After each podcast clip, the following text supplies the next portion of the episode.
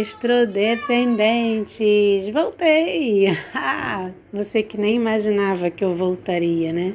Pois é, são os ventos da mudança. São os ventos da mudança que estão no ar. É, porque começou agora a alunação de gêmeos. Agora, bom, é forma de dizer, né? A alunação de gêmeos, ela começou no dia 22 de maio, às 2h39.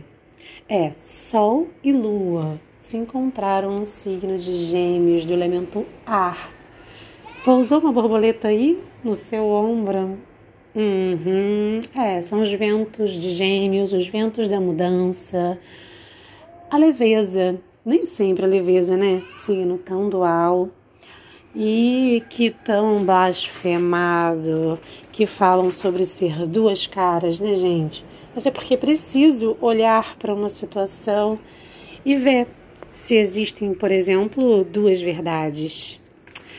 Bom, que lunação bonita que começou com Libra no ascendente, dando uma importância para Gêmeos. É, para Gêmeos, gente, volta, fita, blá blá blá dando relevância, dando a regência desse mapa para Vênus, que está em Gêmeos. Perdão, foi esse o equívoco. e Vênus em Gêmeos retrógrada. Esse movimento em que Vênus se aproxima mais da Terra e cada vez mais a gente vai ver essa estrela brilhante no céu.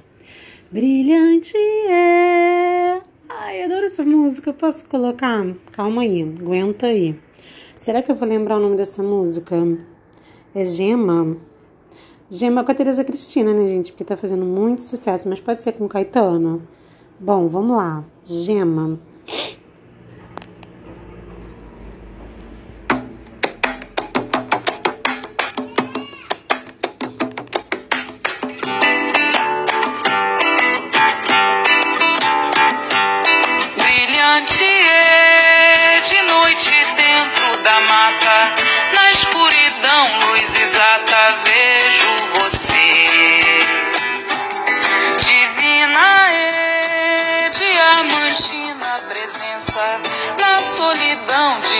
Pensa só em você. Esquecer não revelação.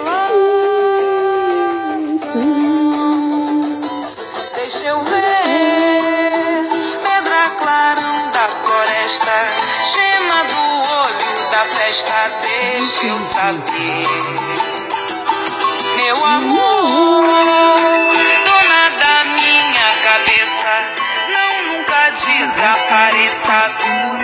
Amor. Esquecer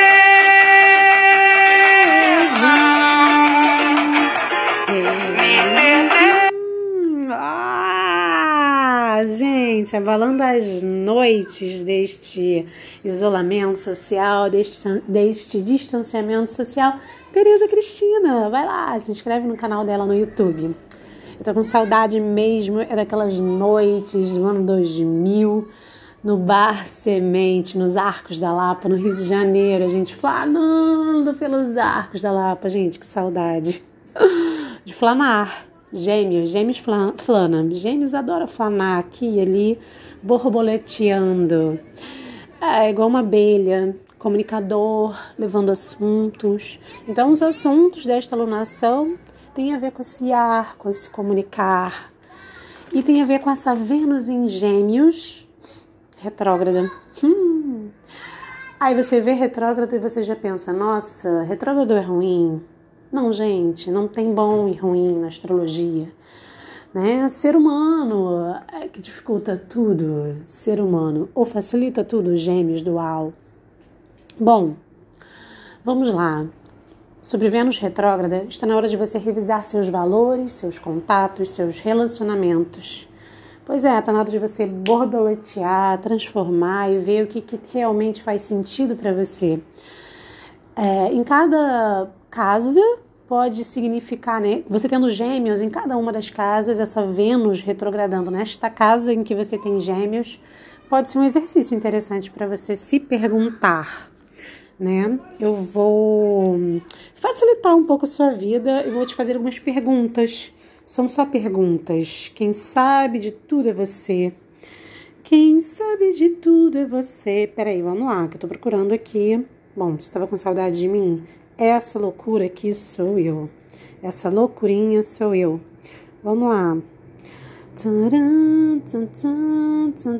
Passando pelos signos. Vamos ver aqui. Passando pelos signos. Pelos signos, não, pelas casas, gente. Tô louca. Bom, se você tem um ascendente em Ares, significa que você tem provavelmente gêmeos na terceira casa. E o exercício que eu te convido é: como você lida com a informação, contratos, educação não formal, meios de comunicação como mensagens, e-mails, escrita, amantes ou amigos com quem você se relaciona por correspondência, texting, gente, texting, texting, educação à distância e ruídos de comunicação. Agora, se o seu ascendente é touro, você tem gêmeos na casa 2, muito provavelmente, né? E como é que você lida com os seus recursos financeiros, com as suas posses e o que sustenta o seu corpo físico? Afinal, a casa 2 diz respeito àquilo que dá sustento à casa 1. Um. Saúde e finanças, dá uma checada aí. Se seu ascendente é gêmeos, a Vênus está retrógrada na sua casa 1. Um. Como você se apresenta para o mundo? Pensando em valores venusianos. É, beleza, atração, sua libido. Talvez você queira mudar um pouco o visual. Como você lida com a beleza do seu corpo físico? Talvez você queira se enxergar, enxergar a sua beleza, a sua. Você é única, você é estrela da sua vida. Ou prazeres que impactam o seu corpo físico, né? Agora, se o ascendente é câncer, ai, ai, ai.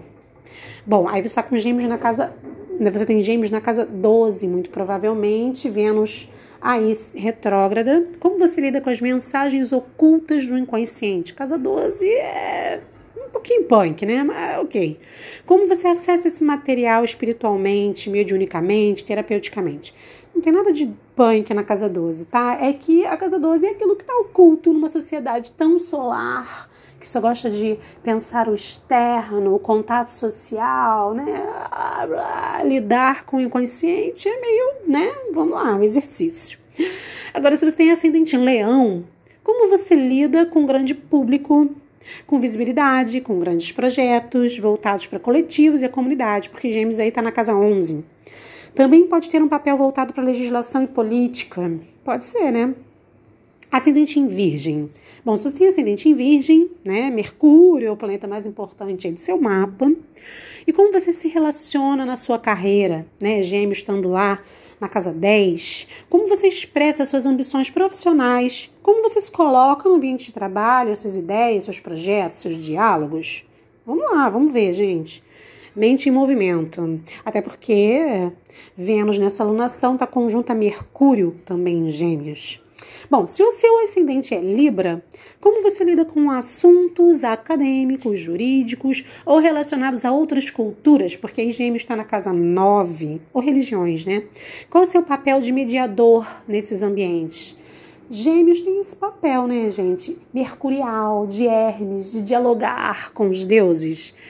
Se o seu ascendente é escorpião, como você lida com as sociedades, com as parcerias, com os investimentos, os investidores e as estratégias em parcerias, recursos, posses, dinheiro. Também pode estar relacionado a metamorfoses e mortes. Morre que passa, aquele ditado, né? Bom, se seu ascendente é Sagitário, como você lida com os seus relacionamentos? Casamento, contrato de imóveis, trabalho, contratos em geral, né? Porque aí Gêmeos está na casa 7, que são a, a, casa dos relacionamentos, casamentos, contrato. Como anda a saúde dos seus relacionamentos? Revisar, revisar, revisar. Ascendente em Capricórnio. Como você lida com a saúde, hábitos, trabalho, rotina? Como é possível sentir prazer com a rotina? É, porque aí Gêmeos na casa 6, né, gente? Casa 6 é uma casa meio boring, uma casa meio chata do hábito. Gêmeos gosta de hábito? Bom, complexo, né? Vamos lá. Ascendente em aquário. Como você lida com projetos, filhos, prazeres e criatividade? Como anda a libido em relação a casa e estudos?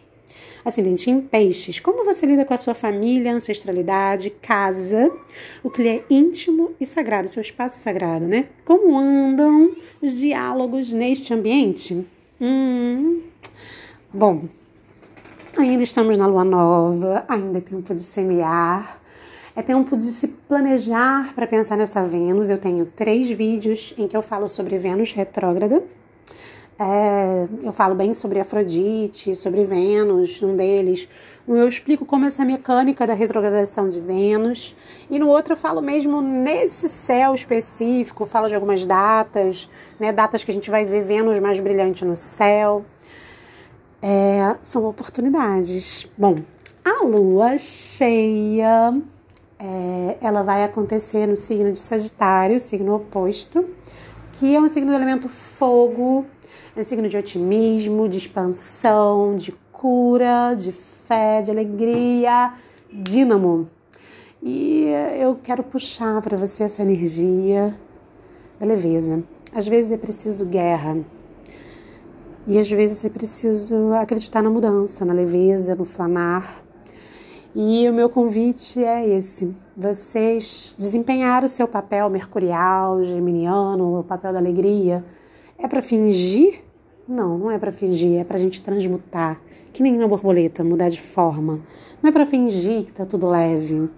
É para trazer esse lugar em que nós somos corajosas, guerreiras, e a gente olha para dentro e transmuta com vento.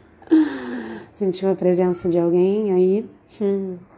Bom, é isso. O humor de lua está de volta. Digamos que seja uma fase. Uma fase 3. É, você não, você não conheceu a fase 2, mas teve. E agora vamos para a fase 3. Boa alunação. É hora de plantar sementes. E a lua cheia lá dia 5 de junho.